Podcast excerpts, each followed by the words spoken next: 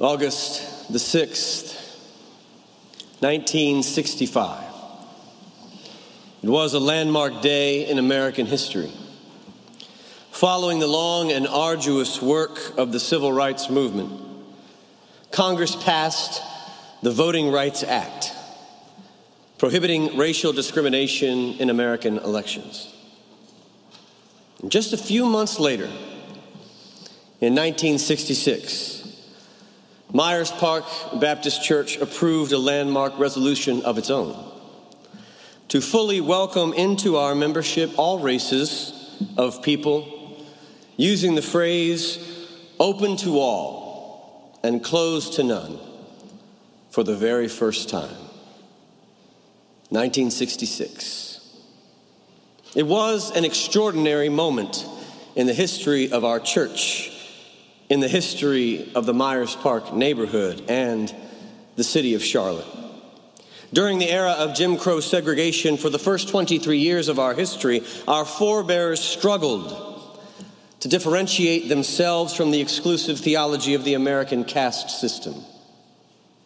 Yet when we look around, the beautiful diversity of our community today, it's hard to believe there ever was a time when the church was not fully open to all.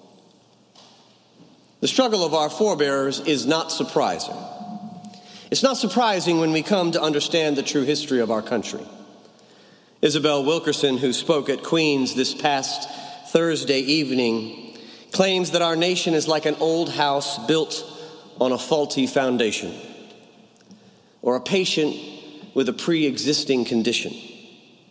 So, when the racial ideology of the American caste system rears its ugly head, we should never be surprised as Americans.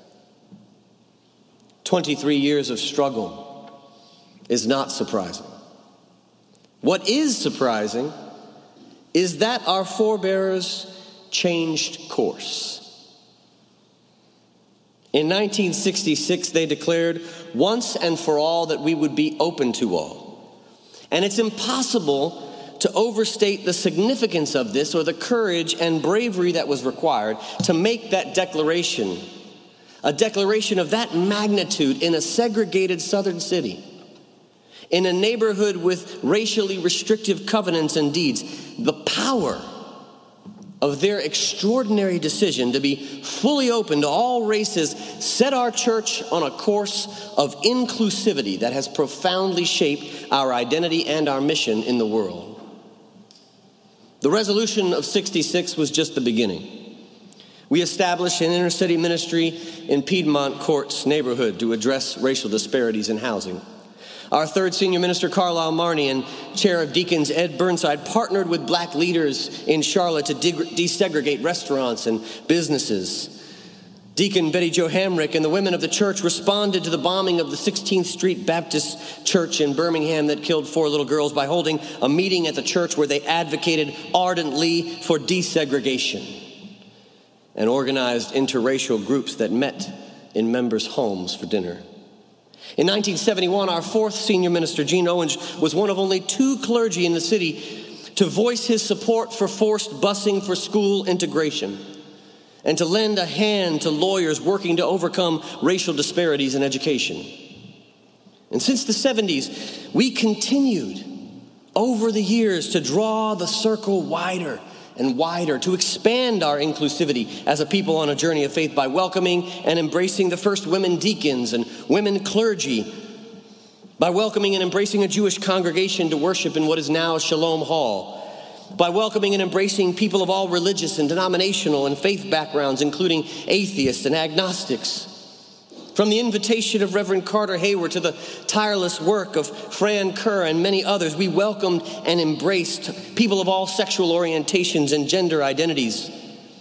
We also began to welcome and embrace people of all citizenships and nationalities, including undocumented immigrants. And finally, we returned many years later to the unfinished business of racial justice laid out by our forebears in 66 and welcomed and embraced the first people of color as deacons and ministers in the history of our church. For 80 years, we've been a people possessed by the dream of a church that is an ever widening circle of inclusion, never static or stagnant, but a living and dynamic reality, constantly expanding to embrace more and more people over time, especially those that have been traditionally marginalized or excluded by American religion. Today, we come in this stewardship season with a new question. A Question for a new generation of members at Myers Park Baptist Church. The question is what's next? What's next for our church? Where is the Spirit calling us to go now? Who is the Spirit calling us to be today at this particular moment for such a time as this? Last week, Reverend Dr. K. Monet reminded us that even though we're living in the wilderness of a network age, God calls us to go into the wilderness to build a highway of love and justice and peace and beloved community for all people. And somebody told me afterwards when they heard her sermon, we've already started. We've already started leveling the ground and making the rough places plain. We do live in a wilderness age, a time when there are wars and rumors of war, in an age of church scandal and church decline, political division, a mass shooting every day, white Christian nationalism on the rise. Some commentators, if you listen to them long enough, believe the doomsday clock is at 11:59. It's funny our clock in the church robing room back here stopped right on 1159. That's an, an ominous. Is it 1159? They say it's about to be midnight for America, that it's midnight for the church. I was planning to talk with you today about the subject Midnight for the Church, and my sermon title in your order of worship is supposed to have a question mark at the end. What a difference punctuation can make. It's a question, it's not a statement. It's a question mark, it's not an imperative. Is it midnight for the church? Is it? Is it midnight for the church in America? What do you think? Just this week, I heard that there's a rumor. Some folks believe that it's midnight for Myers Park Baptist Church. And that was certainly news to me. But as I reflected on the parable of the bridesmaids and the theme of stewardship and the season that we're in, I've come to think that we might be asking the wrong question. The question is not, is it midnight for the church, or even, what time is it for the church? Perhaps the real question is, when did the church become afraid of the dark? When did we become a people who are afraid of a little midnight? Are we afraid of the dark? Are we afraid of midnight? Are we people who are afraid of the unknown? Halloween is a perfect time for us to face our fears of the dark. The only thing scarier than Halloween is a church stewardship campaign.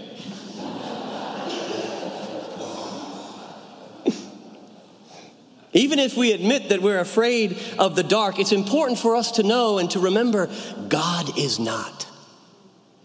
As the biblical witness reveals, powerful and transformative events take place at midnight. And I'm not talking about werewolves shape shifting in the light of the moon. God liberated the people from the empire of Egypt at midnight. The kinsman redeemer Boaz discovered Ruth lying at his feet at midnight. The psalmist states that they rose to sing praises for God's justice and righteousness at midnight. The Spirit of God broke Paul and Silas out of jail when they were singing hymns at midnight. We don't need to be afraid of midnight. As Barbara Brown Taylor writes, whether it is seed in the ground, a baby in the womb, Jesus in the tomb, or disciples huddled in an upper room, new life always starts in the dark. Listen to that again. Whether it is seed in the ground, a baby in the womb, Jesus in the tomb, or disciples huddled in an upper room, new life begins in the dark. Midnight's the time when things happen. We need the dark. And so perhaps, maybe, the church must travel through the midnight to become the new creation that God is calling us to be. The only reason to be afraid of the dark or midnight or the unknown is if we're not prepared for it. Or if we don't have the resources that we need to thrive in the midnight hour. The parable of the young women, the bridesmaids, is a story about the kind of preparation and attentiveness and watchfulness and vigilance we need to be a follower of Jesus. But there's also a hidden message in the common everyday element that some of the bridesmaids carried with them the oil. Oil is a powerful symbol in the Bible, extremely important in Middle Eastern culture. It is an element commonly used in food, medicine, and religious ritual. But many don't know that in the Greek language, the word for oil is almost the exact same as the word for mercy. It's just a few letters off. In fact, some scholars believe that olive trees and olive oil, which are very old, were named after the word mercy because the trees give oil so abundantly. Olive trees grow in Palestine. These groves were some of the most glorious and abundant resources, sources of provision for people's daily lives, which came to symbolize God's enduring mercy and abundance and generosity. In our culture today, though, the word mercy has become a rather nebulous word. At best, we use mercy as a symbol, symbol or synonym for grace or forgiveness. But in Second Temple Judaism, at the time of Jesus, the word mercy had come to be defined quite specifically as giving alms to the poor, what we might call charity or generosity. So when Jesus told the parable of the bridesmaids, his audience, they would have known the similarities between the word oil and mercy. They would have known what mercy had come to be defined as. And they would have known Jesus wasn't just talking about preparation or vigilance, that he was teaching that the difference between the wise and the foolish young women was that the wise bridesmaids carried the oil of mercy and generosity with them. But the foolish bridesmaids did not and they ran out of gas. Their generosity had all dried up. And Jesus was saying to his audience that we need generosity as a people of faith to light our way on this journey through the dark, during the midnight hour, into the unknown. Not only that, but according to Jesus, we need generosity to make our way from the midnight hour to the wedding banquet. Because our church, our community, our lives are meant to be more like a feast, a party, a bash, a festival, a banquet with so many people filled with love and joy, a banquet of food and drink, of singing and dancing. But that's only possible with the oil of generosity. When the foolish bridesmaids realized that they had no oil, they ran off to the dealers to try and buy some for themselves, but they didn't have enough time. They missed the party, they missed the wedding banquet. They found out the hard way that true generosity, like true relationships, cannot be bought or sold. We live in the most transactional era of human history. Our economic system has formed each of us in different ways into buyers and sellers, consumers and producers and providers, which has a tendency to make every single human encounter and relationship in our society and in our lives into a transaction. You give me this, I give you this, including our faith, our relationship with God, and the church. Anthropologists have shown that across human cultures, whenever a relationship becomes purely transactional or strictly contingent, giving stops, generosity ceases. Ethnographers studying diverse cultures have noted that attempts to strictly balance out exchanges are tantamount to ending relationships, not improving them. This isn't just true for people. Zoologists explain that non human primates operate in a more when they, when they operate in a more contingent manner with partners, it's the ones that they're less bonded to, that their relationship is the weakest with. Following transactional norms is a sign of a strictly contingent relationship, which leads to the absence of sharing or helping. And basically, all these scholars and scientists are trying to show us that transactional behavior kills relationships because it kills our generosity. Sadly, the most popular form of Christianity in the world today is a transactional Christianity, the prosperity gospel.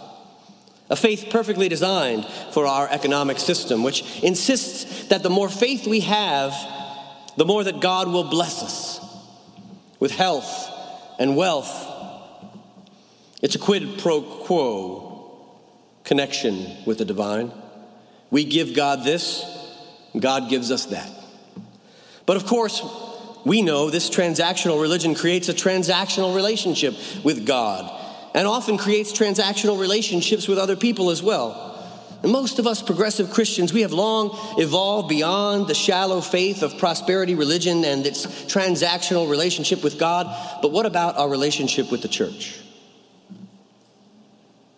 Has our relationship with the church evolved beyond transaction? It's quite common for people to think that the church is a provider of goods and services like other businesses and organizations. Our transactional system is so pervasive that our minds can easily slip into believing that the church provides the goods and services of community and music and worship and preaching and education and spiritual formation and programming for children and youth and adults and pastoral care and opportunities for outreach to a community in need. So, therefore, I give the church a donation, a payment for those goods and services, quid pro quo, tit and tat, give and take.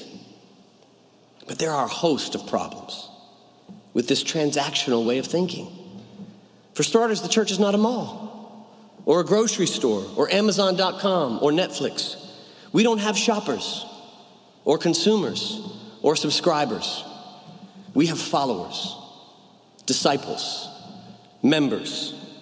The church isn't in the business of providing goods and services, the church is in the business of transforming lives our lives, beginning and starting with our relationships with everyone in existence, everything in the world, from God to our neighbors to ourselves to the community and society around us. How do you put a price tag on community? How do you put a price tag on worship? How do you put a price tag on pastoral care? How do you put a price tag on love? How do you put a price tag on a relationship with God? It's not possible. Which is why the Bible suggests a quick fix, a percentage of your income. Because there's no real way to calculate or repay the impact that God and the church can have on our lives. Our relationship to church was never meant to be transactional, but to be transformational. And the real trouble of having a transactional relationship with a community of faith is what happens when it disappoints you? What happens when the music isn't good? That's pretty rare here. But what, hap- what happens when the music, if the music wasn't good? What happens when the sermon steps on your toes or is a little too long? That does, that does happen. What happens if the programming isn't what you want it to be? What happens when the leaders decide to go in a direction that you're not comfortable with? Do you decrease your giving? You stop giving altogether? You use your giving to try to get your way? Do you blackmail the church? In 20 years as a pastor, I can testify to one thing with absolute certainty. When people have a transactional relationship to the church, it almost always leads to some form of extortion. There's no way to please everybody all of the time. People who believe the church exists to provide for their personal preferences tend to use their money as a form of power. But this lack of giving is always the symptom of a transactional relationship. A couple of weeks ago, I was walking through the mall with my daughter. she saw a pair of $300 Nike Air Jordans that she wanted. She asked me to buy them for her. And I said no. Not only did I not have $300 to spend on sneakers at the time, I didn't want her to think I was going to give her whatever she wants when she wants it. But when I said no, she tried a different strategy. She cracked a smile and said, Dad, if you really love me, you would buy me those Nike sneakers.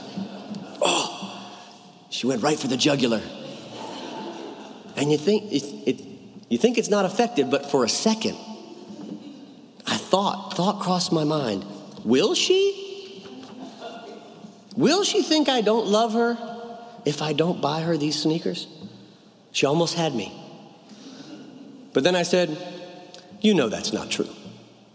And I didn't buy the sneakers. And guess what? My daughter still loves me.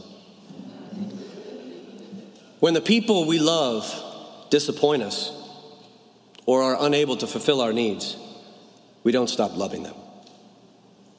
We don't stop feeding them. We don't stop caring for them. If we did, there would be no families and no friendships that lasted longer than a week.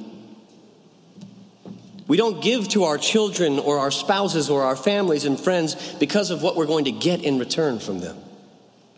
We give because we love them. And the same should be true of the church which is a community of people, friends, working together for mutual transformation and for the transformation of the world. We don't give simply because the church is doing what we want. We give because we love the church and its people. The difference of the wise bridesmaids who enjoyed the wedding banquet is that they had enough oil and enough mercy and enough love and enough generosity to make it through the night, to light their way in the dark, to find a path through the unknown, and then to discover the joy of the celebration. This stewardship season, we're inviting everyone to try to move a little further, to level up, to go the next mile on the journey of generosity, to move toward transformational instead of transactional giving to move toward giving from instead of for, to move toward giving from the love we have instead of for the love and the things we think we'll receive. My wife has a phrase she likes to use in her work with nonprofit boards all over the country. She says, There's nothing wrong with having an agenda. The only wrong agenda is a hidden agenda.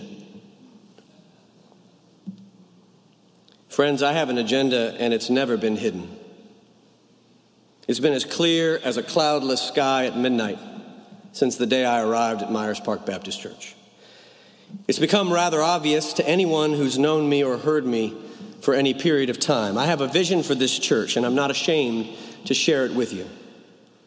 My vision is for us to become the first interracial church in the history of Myers Park.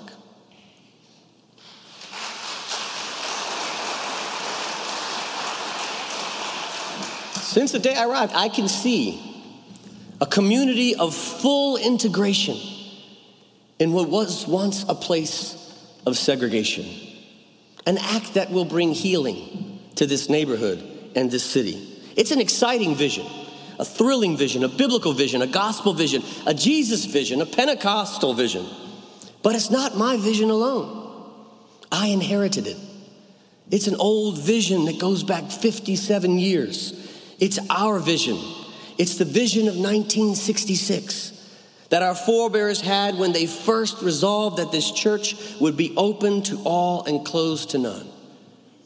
And I want every single one of you to be a part of making this vision into a reality together. Now, I've been told that building an interracial church in Myers Park is not a sustainable financial strategy. I've been told it's not possible for there to be an interracial church in Myers Park. To that I say, O ye of little faith, wait and see what God can do. Some people think we're afraid of the dark. They think we're ill prepared for midnight. They think we don't have the resources we need to make it through. They think we'll shrink in the face of the unknown, but they don't understand how much oil we have, do they? They don't understand how much oil we have. They don't understand how long we can burn or how brightly we can shine. They don't understand how much spirit we have, how much love we have, how much faith we have, how much mercy we have, how much generosity we have right here in this community of faith. There's plenty of oil in our flasks. We have enough oil to be light in the darkness, to burn like a fire all night long through the midnight hour. And you can't buy this kind of oil at a store. You can't find it on Amazon or at Harris Teeter. It comes from the creator of the universe, from a place inside of us so deep that the world cannot touch it or contain it. I believe every one of us in this place today has enough of the oil of generosity inside us to move from giving for to giving from, to move from a transactional relationship to a transformational relationship, to make our forebears' vision of an interracial church a reality right now in this place. People said Israel would never make it through the wilderness. They said a man could never rise from the grave. They said a church would never survive the Roman Empire. They said slavery would never end. They said segregation now and segregation tomorrow and segregation forever. And they said there'll never be a church in Myers Park that is truly interracial. But God said, wait and see as people who follow the God of Israel, the God of Jesus, we know that sorrow may last for a night, but joy comes in the morning. It might be midnight now, but a new dawn is coming. It might be dark right now, but a new day is coming. It might be difficult to see right now, but a new light is coming. It might be nighttime now, but morning is on the horizon. The bridegroom is coming. The wedding is coming. The banquet is coming. The party is coming. Joy is coming. Celebration is coming. Love is coming. Life is coming. An interracial community of faith is on the horizon. All we have to do to make that vision of our forebears a reality today is to give so freely and so lovingly and so sacrificially and give transformatively of the oil of generosity. And just see what God will do. Amen.